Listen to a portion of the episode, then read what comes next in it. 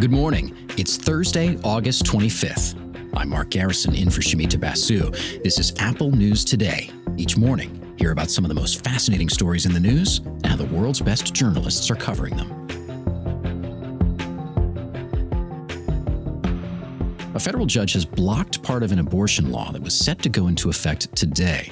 This marks the first legal victory for the Biden administration since the Supreme Court overturned Roe v. Wade. The Department of Justice argued the law went against a federal requirement to provide care when a pregnant person's health is at stake. The ruling says doctors can't be punished for performing an emergency abortion in Idaho. However, the rest of the state's law remains in place, meaning abortions are still banned in most cases. This week, another ruling in a similar case in Texas went against the Biden administration. And by the end of this month, nearly all of the abortion trigger bans in the country will be in effect, abortion access in America now looks very different than it did a few months ago. So, about 20.9 million women have lost access to nearly all elective abortions in their home states. That's Rachel Roubein, a healthcare reporter at the Washington Post. As of right now, there are roughly 14 states that have banned most abortions, such as prohibiting the procedure with narrow exceptions from the time of conception or after fetal cardiac activity has been detected. Five more states have similar bans that have temporarily been blocked by the courts. And if those bans ultimately win in court, that's roughly 36% of women in the country between the ages of 15 and 44 would be largely unable to obtain an elective abortion in their home state. And more trigger laws expected to take effect soon will mean even more women will lose access to abortions, both medication abortion and surgical procedures. The rules are different from state to state. Some have no exceptions for rape or incest. Some consider life to start at the moment of conception. Some bans state that life starts at six weeks of pregnancy before many people know they're pregnant. And in many cases, even if a pregnancy is not viable, laws ban terminating it, even if it could threaten the life of the mother. Abortion rights activists are taking their fight to the courts and the ballot box. They're hoping some injunctions of trigger laws will hold and that voters will support candidates backing abortion rights in November.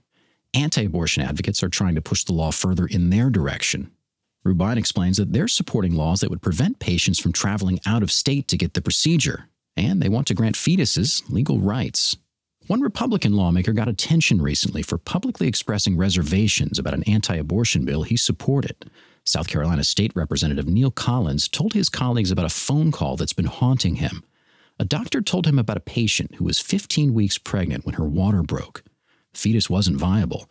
But the doctor said because of the state's abortion ban, treatment couldn't happen and the prognosis was bad. There's a 10% chance that she will develop sepsis and herself die. That weighs on me. I voted for that bill. These are affecting people.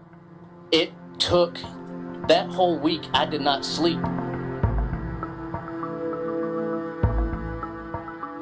We want to take a quick look at some major developments on a couple stories we've been following at Apple News.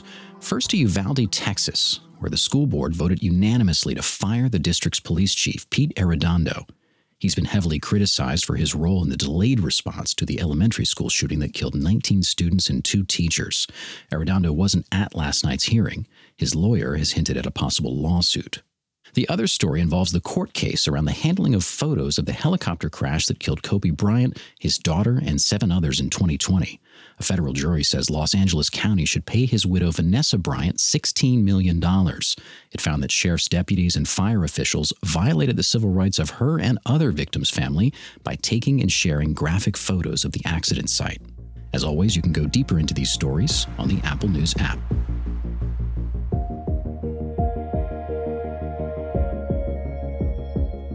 Election officials are working to secure their systems against hackers as the midterms approach. Ohio has spent the past few years working on something new. It's called the Ohio Cyber Reserve. It's a volunteer army of tech professionals. And when we say army, we're being kind of literal. It's ultimately under the command of the state's National Guard. Katrina Manson covers cybersecurity for Bloomberg although they're civilians, they're not National Guard reservists in that sense. But when they are called up, they do swear an oath. And so if they were to make a misstep, they could be tried under the Military Code for Justice in Ohio. Members on the team have day jobs, mostly in cybersecurity. They fight cybercrime on weekends and for a three hour stretch every Tuesday. And just like Army reservists, they train a lot. Manson tells us about a simulation where hackers went head to head.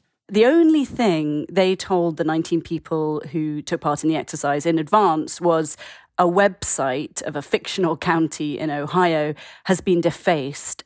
So that was the setup.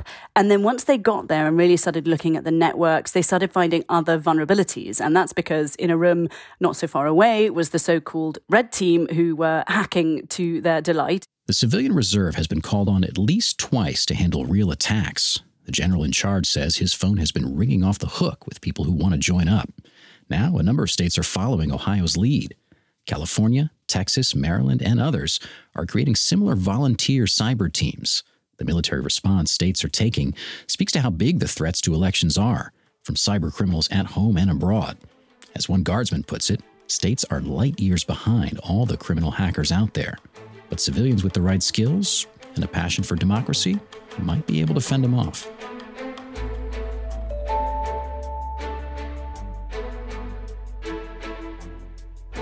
Raising a kid is expensive, and inflation is making it worse.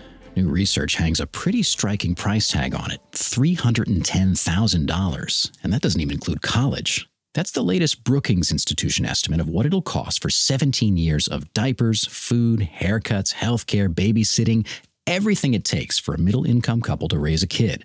That's a jump of around 10% from two years ago.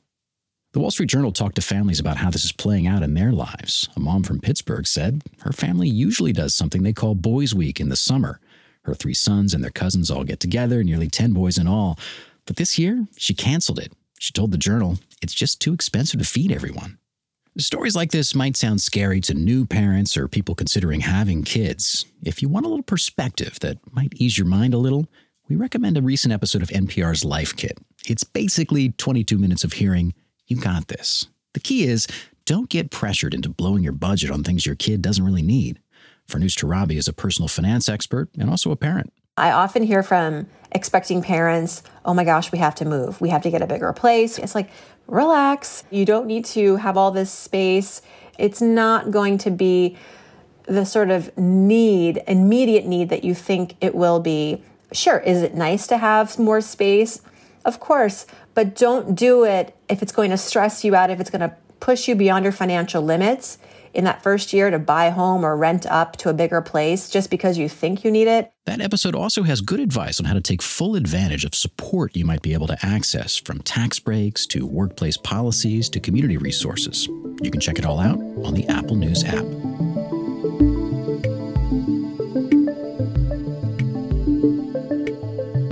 We've been digging all the amazing new images from the Webb telescope lately, and we've talked about them on the show, but it's tricky since we're doing audio here, and that's a very visual story. Outer space is just not set up for podcasting. It's a vacuum where sound doesn't work like it does on Earth. But it turns out there are certain rare cases where space makes a little noise. So, as an audio show, we were pretty stoked when NASA shared some sound from space. Now, we should warn you, it's not beautiful sound the way those Webb pictures are beautiful. The sound is, well, just listen. Ooh, it's spooky, right? We're basically listening to what a black hole sounds like. NASA found one that was creating sound waves.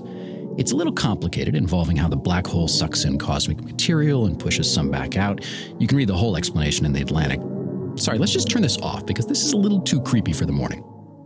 That's better. Now, the sound waves created in the black hole are way too low for the human ear to pick up, so NASA had to convert them to a higher frequency so we could actually hear that terrifying sound. The story behind it is pretty cool.